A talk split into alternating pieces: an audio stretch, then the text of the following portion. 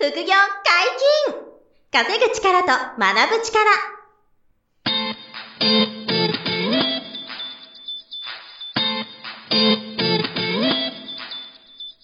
この番組は稼げるようになりたいを叶える副業アカデミーの提供でお送りいたします。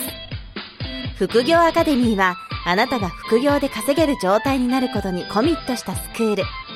初級コースから上級コースまで様々なジャンルの副業ノウハウを学んでいただけます詳しくは副業アカデミーで検索くださいこんにちは、小林正宏です。山本博史です。よろしくお願いします。はい、よろしくお願いします。本日はゲストに来ていただいております。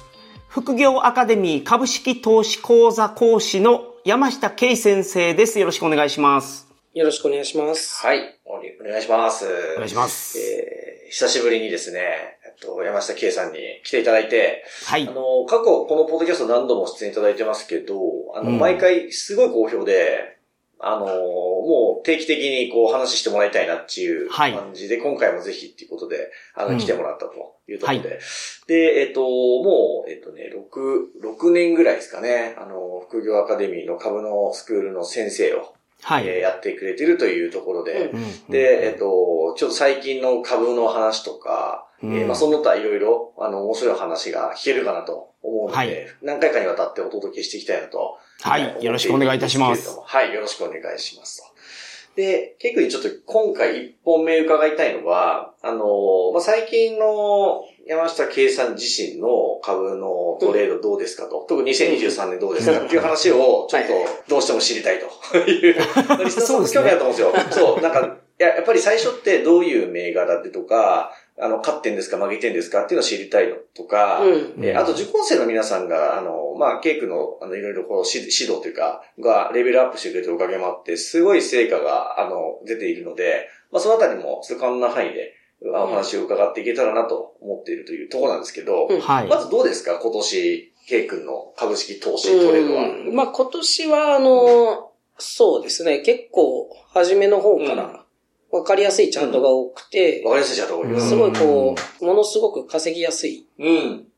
あの、状態でしたね。うん。年明けから。う。うんん比較的わかりやすかったと。わかりやすかったですねうん、全体的に。で、そうですね。あの、味の素とかの買いから入るんですけど、うん今年の最初のトレードは。味の素。うん。はい。でも味の素のあの下げ方とかも、うんまあ僕のその勉強、いつも勉強してる、一うん部すごい勝ちやすい買いなんで、うあの、新値更新的にもいいし、ん。うん。節目的にもいいし、うん。うん。まあ、4000円の節目だったかな、はいだったと思うんですけど、あの、条件をね、すごく満たしていて、うん。まあ買いやすいうん。うん。ところから、まあ、今すごい、もう6000近くまで株価上がってますけど、今ですね、あ5600円かな、うん今。この収録時点で。はいはもちろんそこまで持ってけてないですけど、い。うん。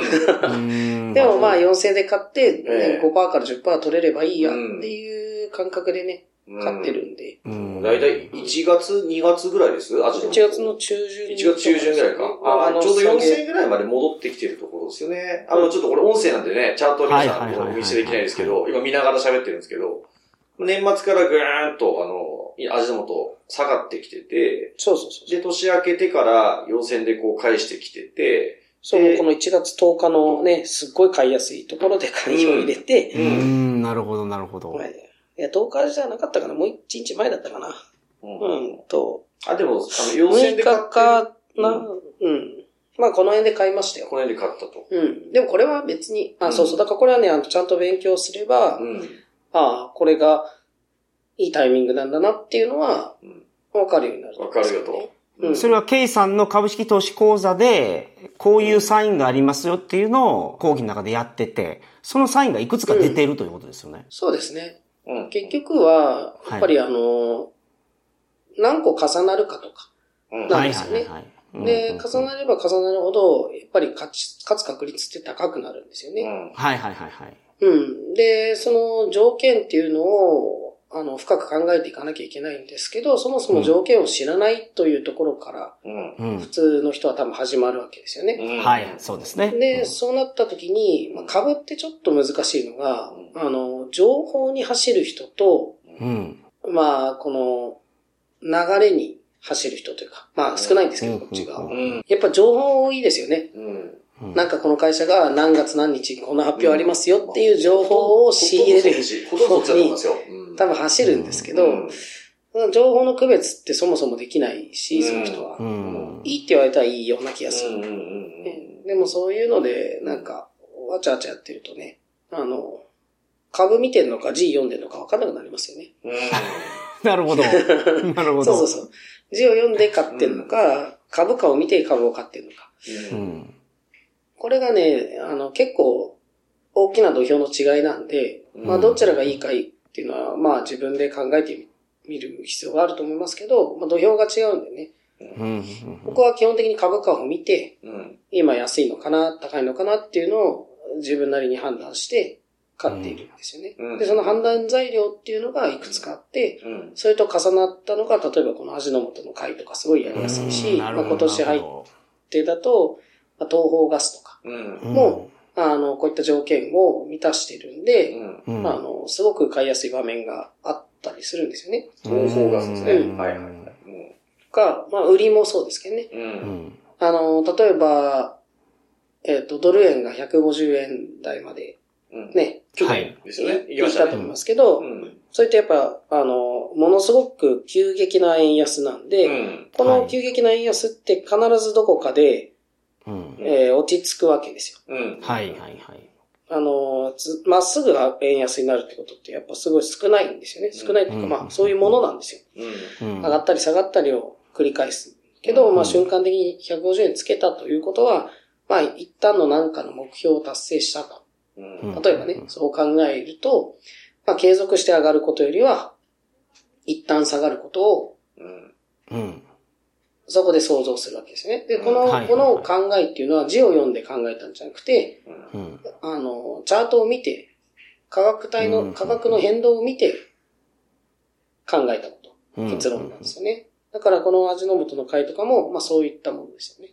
うん。なるほど、なるほど。うんだから会社がいいかどうかははいわからないです。わかんはいない。はいあの、あれなんですよね、このポッドキャスト最近、き新しく聞いてくれるリスナーさんが毎週すごい増えてる関係で、あの、ケイ君の話初めて聞いてくれてる方も多いと思うんで、ちょっと念のため、あの、補足するとですね、うん。あの、基本的にこのチャートっていうのが、あの、日足とか週足とか月足っていうのが、あの証券会社のアプリでこう表示ができて、うん、あの、あとパソコンで見ながら、主にこのチャートを見て勉強、練習、デモトレードをやってるっていうのが、まずベースの考え方でして、まあさっきそう聞いてですねた通り、はい。えそのファンダメンタルズっていうような、うん決算書がいいとか、新商品リリースとか、そういうのをあんまりその投資の判断にしてないっていうのが、あの、ケイ君のノウハウのすごい一つ大きな特徴かなと。いわゆるテクニカルに近いというか、まあテクニカルってこともケイ君最初知らなかったんですよねそうそう、知らなかったですけどね。テクニカルって言うんですねって、後で僕がそのテクニカルテクニカル言い出したら、あの、ファンダメンタルじゃなくてテクニカルよりって言ったら、あ、テクニカルって言うんですか？っていうぐらいケイ君の中ではあまり関係なかったことなんですけど、うん。でも結局そのチャートを見て、まあ、あんまり割合で言うのもあれですけど、なんか9割ぐらいはチャートですか？ほとんど見てることって。うん。もうちょっとあれですよ、世の中のその情勢とかパンダとかは、ある程度こう、頭の中に入ってんのか、うんチャートでほとんどこう分析して答え出してるかって言ったら、この辺ってどうです？と、いや、あの、だ使い方がみんな、うん。あ僕は、あの、他の人の運用っていうのをうん。知るきっかけになったのが講師なんですよね。うんうん。講師をやるまで、うんまあ、どんな感じで一般の方が運用してるかを知らなかったんですうん、よね。なるほど。うんなるほど。関わることがなかった。うん教えてから初めてそういうの。えって思うことの方が多かったです。だから逆に言うと教わったことのこことも結構あるんですよ。あの、教え始めたら、そうそう。で、その、うんさっきの、ま、まあ、一般常識でいう、そのファンダメンタルって何なのか、うんとか、まあ、マサさんがね、そういうこと言って、何を言ってんだろうと。例えばそのね、9割テクニカルで1割ファンダメンタルっていう、なんかよくわからない質問って、うんやっぱ、そうそうでも、あるのが自然なんですよね。うん。で、これが自然だってことに僕気づかなくて、うん。でなんでこれが生まれるんだろうって思ったら、うんやっぱり会社のさっき言った情報に、うん。まあ操作されてっていうか、まあそういうのにこうアンテナを立てて運用してる人ってすごく多くて、うん。で、うんと、うんまあ僕もね、やっぱこうやって株運用してて友達もね、あの、今この年齢なんで、まあその会計士とか、ね、あの、まあ、そういう仕事している同級生もいますから、そういった情報っていうのはうん来るんですよ。うん。うん。で、来るってことは、うんもう漏れてるんですよね。うん。で、だから、で僕はそういうのに関わりたくないんまあ一応その新商品が出すとかいうリリース情報は、そうそうそう。普通企業は守るもんですけど、まあもう聞こえてきてることがある聞こえますよ、と。そりゃ。漏れてるとでそう、で、僕はそういうのね、あの、いっぱい来るけど、うん。あの、じゃあ、例えば味の素なんで運用するのっていうと、うんそういう情報に左右されない企業うん。なわけですよ。うん基本的に。うんうんうん。今更味の素で新商品出ても、うん。ね、それを機に、じゃあ味の素の顔株買おうっていう人、絶対そんなね、いないんですよ。うん。だけど、やっうんぱ、例えば、時価総額100億ぐらいの企業だと、うん。やっぱそれを機に株価1.5倍とかなったりするわけですよね。うん。で、これが、なんか魅力的に見えちゃううん。人も多いんですよね。で、僕はちょっとそれは、あの、関わりたくないんですよね。うん。で、その関わりたくない理由も、そのファンダメンタルと言われてるものがそっちになってるんですよ。うん。うん。そうですね。そっちに多分一般の人が思うファンダメンタルって今のことですよね。そうそうそう。うん。会社のなんかあの、新しい情報。うん。そういうことです。そういう認識ですね。ですよね世間一般は。でもこれってファンダメンタルで僕が思うものではなくて、僕が思うのは、例えば、中央銀行の方針とか、うん。日本政府の方針とか、うん。うん。あの、個別の話がないんですよ。うん。うん。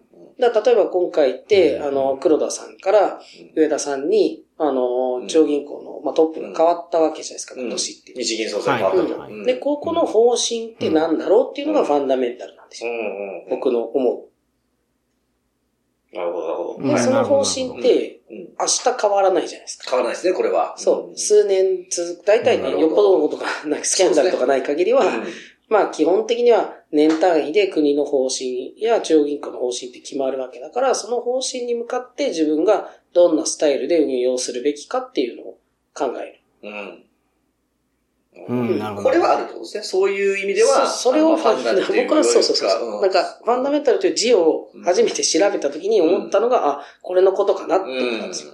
よでも、実際にいろんな人とこうやって、マサさんも含めいろんな人と関わってみると、うん。全く違うんですよね。そうですね。IR のことをファンダメンタルって言うんですよね。言う、言うです。で今でもそれはまあ強いと思う。そうですよね。かなりそういう。結局その、だから、今期黒字になったか赤字になったかっていう判断を株の、その買う材料、売る材料にしてると、これファンダメンタルって言いますよね。言うめちゃいや、めちゃ言います。これはびっくりしましたね。うん何言ってんだろうって言いましたけど、その、そうそう、僕はね、そ、そんな認識でファンダメンタルというものをね、見てないんうで、ん。全く違いましたね。え、それってだってもう無理じゃんってうん。思いますけどね、IR でうん。いいってうん。うん。で、それで勝てるわけないじゃんって思うってことですよね。言って。うん。まあ、それは僕は昔ね、10年以上前に研究したんで、うん。あの、決算書を読むことも、式法を読むことも散々やって、うん。まあ、当てにならないというか、ううん。うん。っていうのはもう分かっちゃったからっていうことですよね。まあ、その大事なお金はあんまりそういうところに当てたくないなって思っただけなんですけどね。うんこれはもう個人の自由なんで、うんねなるほどなるほど。10倍になる可能性もあればうん、上場廃止になって、うん。紙切れになる可能性もどちらもあるうんじゃないですか。で、僕は少なくとも紙切れにはなってほしくないっていうのがあったんで、安定企業を中心にはいはい運用する。例えば味の素が潰れるってことは、うんまあ、この先5年はもうないじゃないですか。まあ確定で。ほぼゼロパーでしょうね。うんじゃないですか。んもう、カエルが毎週なんかに入ってるとかじゃない限り。う わかんないですけど、味ん。あの素の、異物混入が毎週あったらね毎週なんか、とかなっても、でもそういうのでもやっぱ信用できる企業だったりね、あの、するところをね、あの、中心に僕は自分の資産を運用してますけどね。だから時価総額がもう5000億とか何兆みたいな会社をベースに銘柄選んで投資されてることが、あの、あります多いですよね、経そうの場合は。ですね。要は大きな変な動きをしないとか、うんあと逆に時価総額がでかい何兆円の会社でもニュースになったりすると、その銘柄は一旦やらなくなったりとかもしますよね。そうそうそうそう。だから話題になる銘柄は基本的に僕ややらないんう。ん。これもなんか、うんあの話題になったらみんな飛びつくっていうのは、あの、多いから、やっぱり逆なんですよね、常に。常に逆を言ってるから、うんまあ、だからやっぱり負けないんでしょうね。狙って逆をやってるわけじゃないんですよね。じゃないっていうことだよねその根本的な考えが違うから、うん同じ行動は取らないですよね。うん。そういう、すごい IR 発表が気がしますよね。なるほどうね。なんん。で、その、今年は分かりやすかったっていうのをおっしゃってたじゃないですか。僕は正直その K さん今年の相場どう思ってるのかなと思ってたんですよ。っていうのが、あの今までは、売りと買いでは圧倒的に売りが多いとおっしゃってたので、うんまあ、単純に売りが多いってなったらその下がっていってる方が勝てそうな気がするじゃないですか。まあ、圧倒的ってわけではないんですけど、うんバランスは比較的売りの方が多いかなぐらいの感じですかね。うんだから売りが専門でもないんですけどね。うん。で、はい今はいはいはい回は、まあすごいわかりやすかったのは、うん、日経平均がうんこうやって3万3000に今到達してると思うんですけど、これに関してはめちゃくちゃわかりやすかったですね、動きが。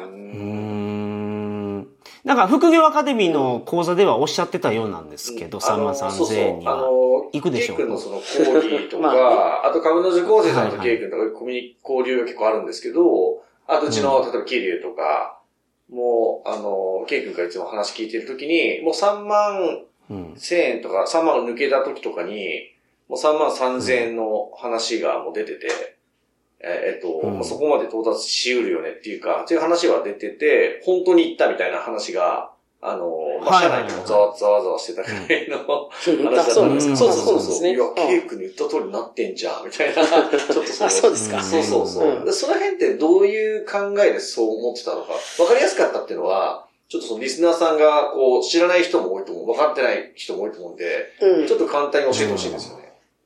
まあ、例えばうん、一つの条件としては、まずは、あの、さっきの味の素のようなうん、すごく買いやすい日経平均の状態であった。と。うん。で、それがね、うん。えっとね、一番買いやすかったのが、僕がね、ずーっとこの株をやってて、うん。ずーっとこれがいいよって思ってた場面が、まあ3月の17とか、はい。あ、それすいません。えっと、に、日経平均日経平均の話。あ、日経平均で。とかまあはい3月3 17月とか、はいあとはね、4月の、うーん、まあ、どうだろうね、14とか。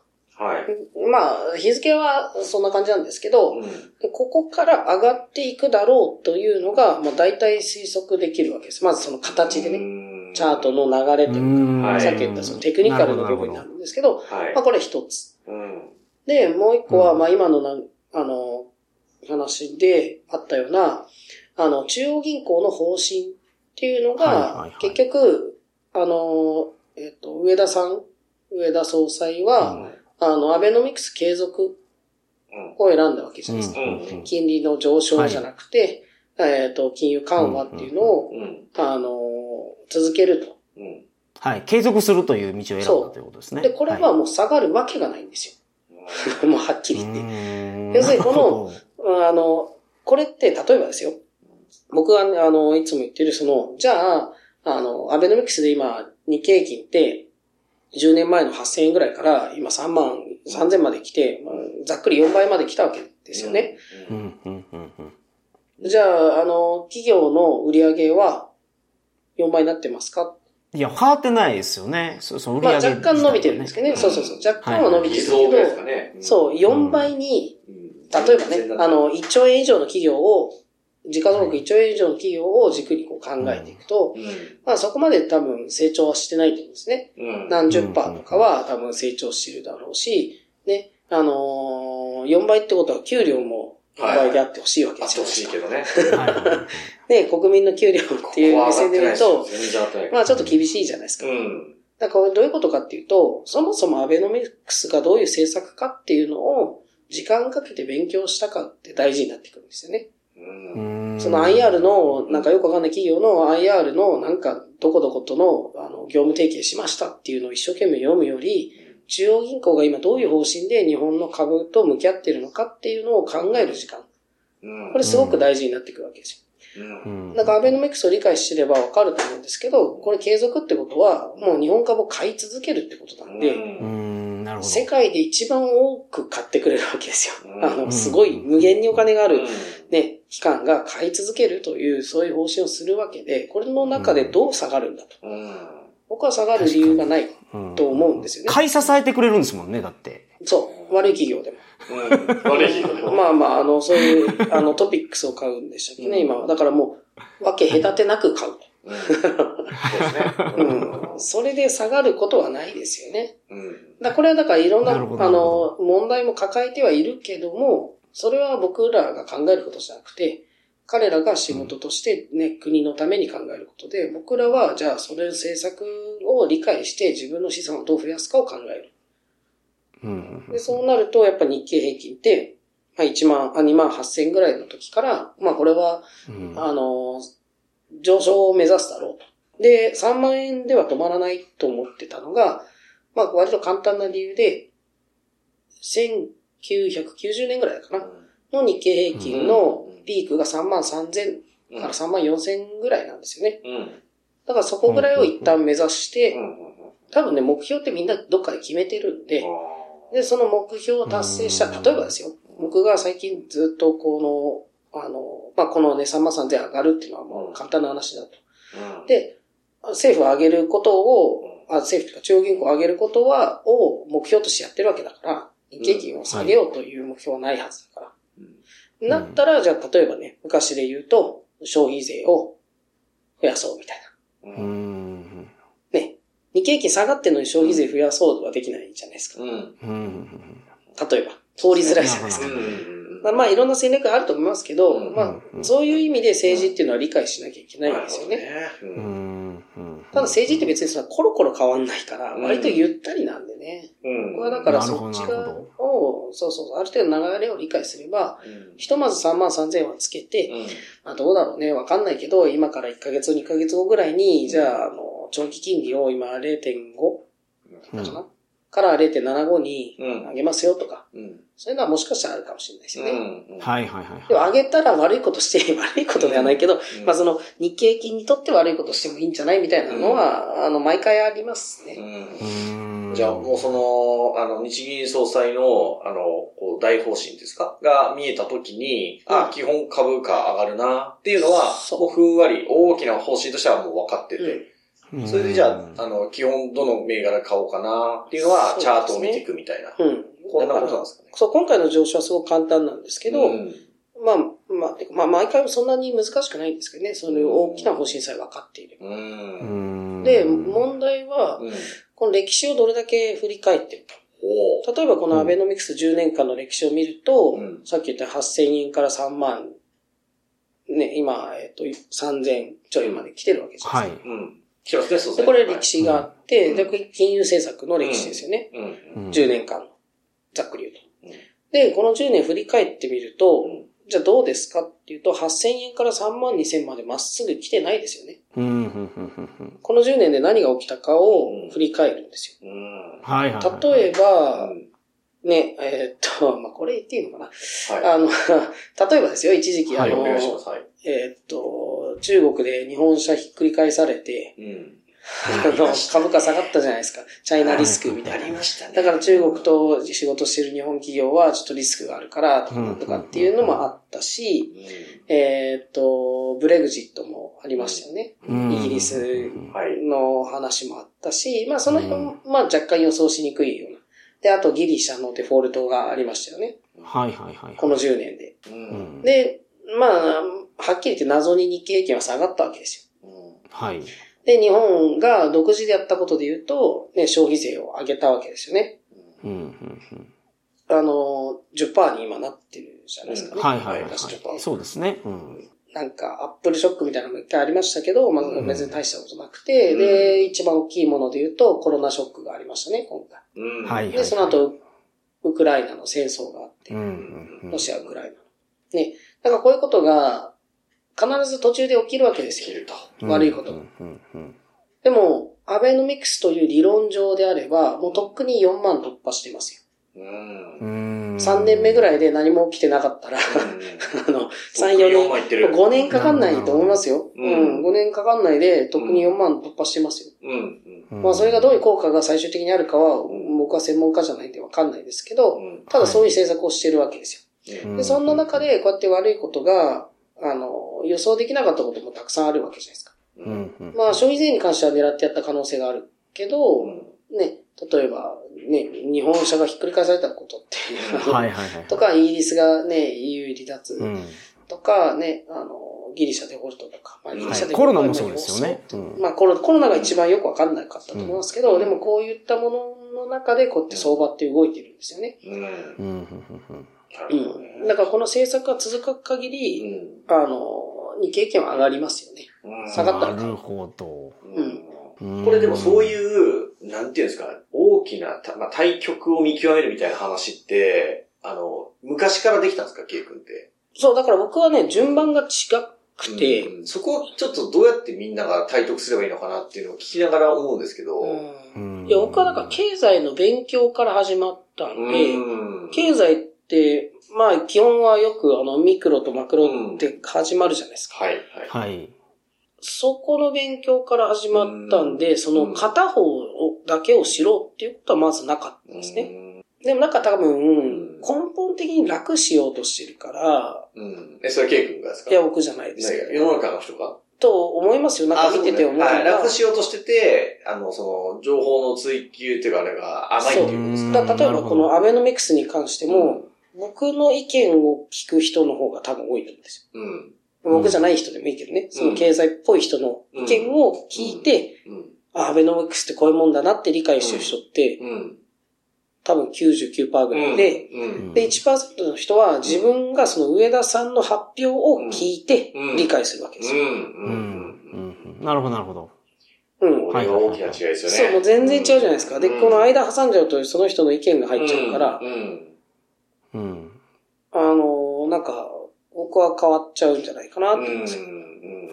だからその経済的な情報とかを手に入れた時に、それを、うんそのだから株式投資にどう生かすかっていうのをみんなちゃんと考えてないということですかね。そう、だからそもそも、例えばですよ、うん日経平均って何であるのってうん。はいはい。答えられる人います？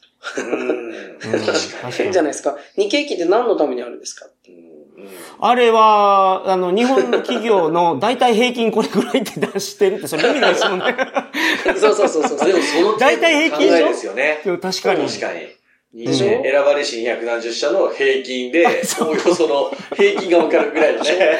それ平均分かってどうって言われたら確かにだどうやろうって思われますよね。みたいな。うんはいはいだからもうその時点でもう、進まないんですよ。うん。なるほどなるほど。それを考えないから。何のためにニューヨークダウが？あって、うん。で、ナスダックとニューヨークダウって何が違う ?SP500 何が違う？分ける意味が分かんないってなるじゃないですか。うん。うんうんでもこれを意味が分かんないってなって終わりにするか、一回ちゃんと調べるか。ああ。はいはい。でもこれってすごい難しいことじゃないんですよ。多分企業のね、ねさっき言った IR を一冊読むなんか一個出た IR をパッと読むのとうん、労力変わんないんうんですよ。うんその代わり役にはうん。ね、立つわけですよ。コロコロ変わんないから。うん。うん。コロコロ会社の IR はね、3ヶ月に1回ぐらいよくわかんないのそうじゃ変わるポンポンポンってけどねねいっぱい出てくるわけじゃないですか。で、個別銘柄のなんか小型株とか言ったらもう何百社何千社ってあるわけじゃないですか。う。うんん。それはちょっとついていけない。うん。うん。けど、うんあの、ね、政府の方針がどうやって株価に影響を及ぼすのかっていうのを、うんじゃあ一回でも研究したら、んもう僕はわかるんじゃないかなって思うんですけどうね。ん。その時間を割いてね。だから、うん。目の前にいろんなヒントがあるのに。はい。見落としちゃうんですよそうですよね。拾えないことはないけど、そその今みたいな原理原則みたいな大きな物事の流れみたいなのに一歩踏み込んでなんでだろうって思って考える習慣がほとんどの人にないっていう、うん。そこに差があるのかもしれないですよね。そうですねケイ君はそれを当たり前になんかやってる、やってるんでしょうね、きっと。うん無意識に。う。いや、僕もだから楽しようと思ったんですよ。当時うん。あ大学生の時楽しようと思に、楽しようと思って、うん経済学部のそのね、あの、先生に聞くのが一番簡単と思った。わかんねえって言われたから、あうん。あれ、先生そうそうそう。に聞いても株でどうやって稼ぐんですかって言ったらわかんないって言うから、これ一体何の学校なんだろうって思ったところから 始ま。その経済を教える学校ですけど、そうか。なるほど。そうそうだ。で学校に僕はだからお金の稼ぎ方を学びに行くもんだと思ってたんで、うーん、なるほど。知識だけじゃないと思った。だって知識がいくら増えてもお金の稼ぎ方がなかったと生きていけないから、うん。はい。その生き方を教えてくれる学校がないなって、その、えー。まあないんじゃないかなって当時思って、で、マサさんと会って、マサさんが例えば副業アカデミー作りたいって言った時に、うん。僕は名前かっこ悪いからあんまり、ちょっとなんか、副業が大事。まあ、そう、だから商売としては確かに副業アカデミーってネーミングセンスよくね。いや、名前はね、その、いいんだけど、その、多分マサさんが思ってることと僕が思ってることと、副業アカデミーっていうタイトルは合ってないんですよ。だから僕らは、その、稼ぐ力を身につける必要があるよっていうことを知ってほしい。うんうんうんそこだけは？そうそうそう。そうそう。そこが僕とマサさんが合ってて、だけどやっぱ、じゃあそんな感じの名前の学校にしたら、絶対ね、うん見ないよ。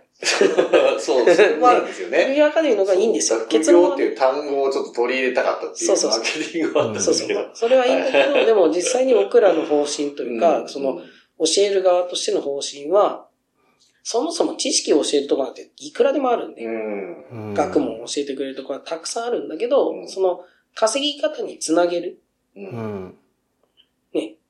めちゃくちゃ知識あっても、はいはい元素記号全部言えても、うんねもっともっと複雑なね、科学の知識があったとして、うん物理のね、数学の国語の歴史に詳しくても、稼ぎ方がわかんなかったら、うん、確かに。い生きていくところには影響しないというか。うんうん、うん、うん。だからその生き方というかね、うん生きる力っていうのを教える学校なんですよ、福岡は。うん。うん、なるほど、なるほど。実際はね。